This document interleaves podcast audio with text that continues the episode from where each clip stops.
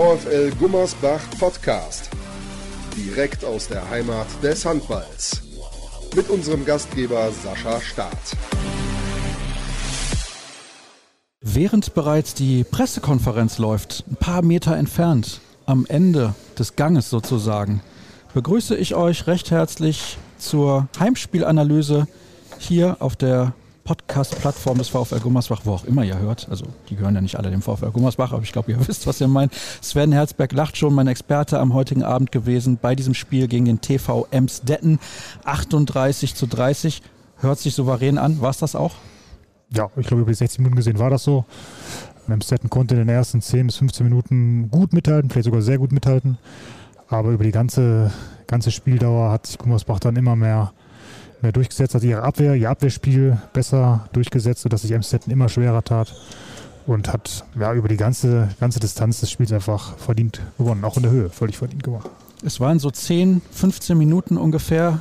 Da konnte Emstetten wirklich mithalten. Vor allem war ein Mann da überzeugte, Marcel Schliedermann. Der hat auf halb rechts gespielt. Wir kannten ihn nicht, müssen wir ganz ehrlich zugeben. Ja. Hat da viel dann mit der rechten Hand auf halb rechts gemacht. Und wir haben gedacht, Mensch, das ist aber erstaunlich. Und dann wurde uns in der Halbzeit mitgeteilt, beziehungsweise jemand hat uns die Information zugesteckt, der ist beidhändig. Haben wir dann im zweiten Durchgang auch mal gesehen.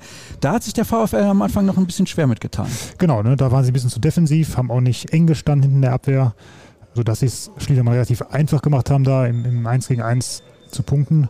Hat er aber auch gut gemacht, also alles gut. Aber im Laufe des Spiels hat sich der Gummersbach darauf eingestellt, haben enger gestanden, auch die Deckung ein bisschen zurückgezogen, ein bisschen defensiver gestanden und besser verrückt.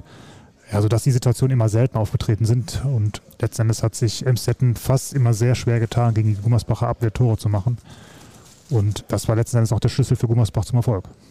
Gorgi Sigurdsson hat die Deckung dann auch umgestellt, hat nicht ja. mehr 3-2-1 decken lassen mit Julian Köster auf der Spitze, sondern in der 6-0. Und das war das Problem, weil der Rückraum von Emstetten. Hm da kam ein bisschen wenig aus der zweiten Reihe. Ne? Also die Überzeugung war nicht da bei, bei Nowatzki vor allem auf halb rechts in der zweiten Halbzeit. Da hätte man ein bisschen mehr Mut vielleicht da versuchen können, mal Tore zu machen.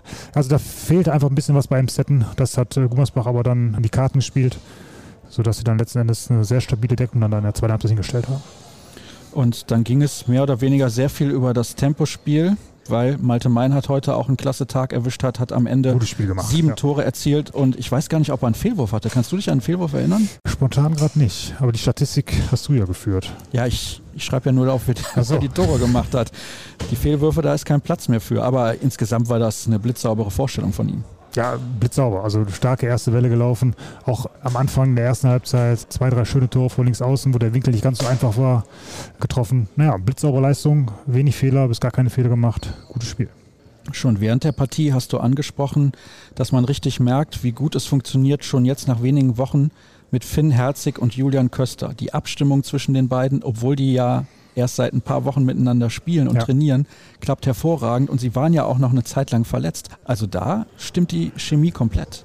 Ja, also wie gesagt, Hermann fällt aus im Rückraum als relativ zentrale Person. Schneider hat heute auch relativ wenig vorne im Angriff gespielt, als eigentlich derjenige, der mal so das Spiel gelenkt hat im Angriff.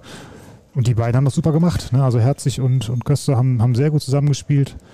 Und man hat ihn nicht angemeldet, dass sie erst so kurz zusammenspielen. Und vor allem auch Herzig, dass er so lange verletzt war. Also blitzsaubere Leistung auch von den beiden.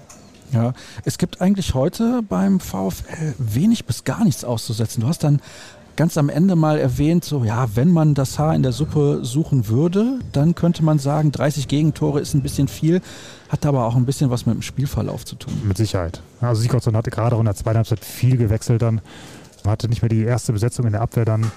Und natürlich fällt da mal das eine oder andere Tor mehr, gar keine Frage du sagst, es könnte das Haar in der Suppe vielleicht sein, aber es ist ein ziemlich kleines Haar und ja, ich glaube, Sigurdsson wird die richtigen Schlüsse daraus ziehen und es ist sicherlich kein, kein großer Beinbruch, den er da heute in der Deckung mit 30 Toren erlitten hat. Ja, das glaube ich auch. Wenn du am Ende locker mit plus 8 gewinnst, Korrekt dann ist es halt einfach so und die Tore verteilen sich auch auf viele Akteure. Tobias Schröter auch von der 7-Meter-Linie erfolgreich gewesen, weil Lukas Blome ja auch erst spät gespielt hat, ein bisschen angeschlagen gewesen zuletzt. Und man merkt auch, auch das hast du während der Begegnung schon erwähnt, dass der Kader schon sehr breit ist, auch was die Qualität angeht, weil viele ja auch zu Beginn der Saison gesagt haben, da ist nur eine erste Sieben. Wenn alle fit sind, also wir haben jetzt Hermann und Wiedersson nicht mit dabei, ja. aber wenn alle fit sind, ist auch der Kader in der Breite gut. Keine Frage. Ne? Da zahlt sich auch schon so ein bisschen aus, dass Sigurdsson auch immer wieder die jungen Leute hat spielen lassen. Ne? Und die haben sich teilweise toll entwickelt.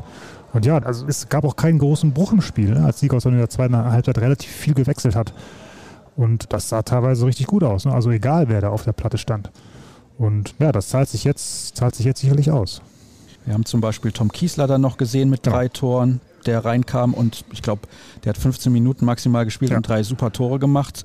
Da gab es wenig auszusetzen. Mathis Heseler auch nochmal erfolgreich gewesen. Lukas Blome hat noch ein paar Einsatzminuten bekommen, nachdem er am Mittwoch ja. gegen Hamm nicht gespielt hat. Also da gibt es wirklich wenig zu meckern. Glaubst du eigentlich, nach diesem Negativlauf, und das kann man, glaube ich, ja definitiv so bezeichnen, wenn man weiß, wo der VfL stand, wurde eingeholt vom TUS N Lübecke, dass so ein Sieg wie der in Hüttenberg quasi in den letzten Sekunden dann so eine Art Befreiungsschlag ist und man dann mit einer richtigen Euphorie durch die letzten Wochen der Saison geht. Ich weiß, die Saison ist noch sehr, sehr lang, aber wenn du aus so einer Negativphase kommst und dann plötzlich so ein Sieg, gegen Hamm war die Mannschaft wie ausgewechselt.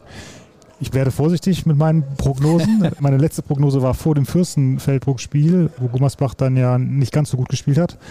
Aber ja, natürlich kann man das so sehen. Ne? Also sie haben jetzt ein super Spiel gegen Hamm gemacht und haben heute auch wieder sehr souverän gewonnen. Da kann man Schwung mitnehmen. Ne? Und jetzt mit Köster und mit der neuen Besetzung oder mit der in Anführungsstrichen neuen Rückraumbesetzung, da können die schon Selbstbewusstsein draus ziehen und das werden sie auch tun. Aber es wird, da bin ich jetzt ein bisschen vorsichtiger als damals. Es ist kein Selbstläufer. Ne? Sie müssen sich reinhängen, sie müssen sehen, dass sie ihre Deckung so hinkriegen, wie sie sie ja, ab der 15. Minute hinbekommen haben. Äh, und wenn sie das schaffen, dann kann man da durchaus positiv den Rest der Saison blicken. Und was natürlich schon seit dem ersten Saisonspiel ist, das war das gegen Fürstenfeldbruck. Nee, das war das Auswärtsspiel in Lübeck, aber das erste Heimspiel ja, war das ja. gegen Fürstenfeldbruck. Tempo, Tempo, Tempo, Tempo unter Sigurdsson. Ja, und das können sie aber auch. Machen sie gut. Ne? Wenn sie die Deckung stabil hinkriegen, wie heute, dann können sie daraus, sie haben die schnellen Leute. Ja, Meinhard, Blome, wenn er spielt. Ähm, also egal wer da, die können alle rennen, die können auch alle den Ball fangen. Und das ist, das ist eine hohe Qualität. Ne? Und das ist sicherlich in der zweiten Liga auch nicht ganz so selbstverständlich. Emstetten hat es ein bisschen versucht heute, haben es aber letztendlich nicht und schon gar nicht über 60 Minuten hinbekommen. Ja, das ist eine hohe Qualität, die Gummersbach hat. Vielen Dank, Sven für deine Einschätzung rund um diese Partie. Das soll es gewesen sein mit der Heimspielanalyse zur Begegnung gegen den TV Emstetten. 38 zu 30 hat der VfL gewonnen und ihr wisst das, alle weiteren Infos gibt es auf der Internetseite des VfL Gummersbach oder auf den sozialen Kanälen.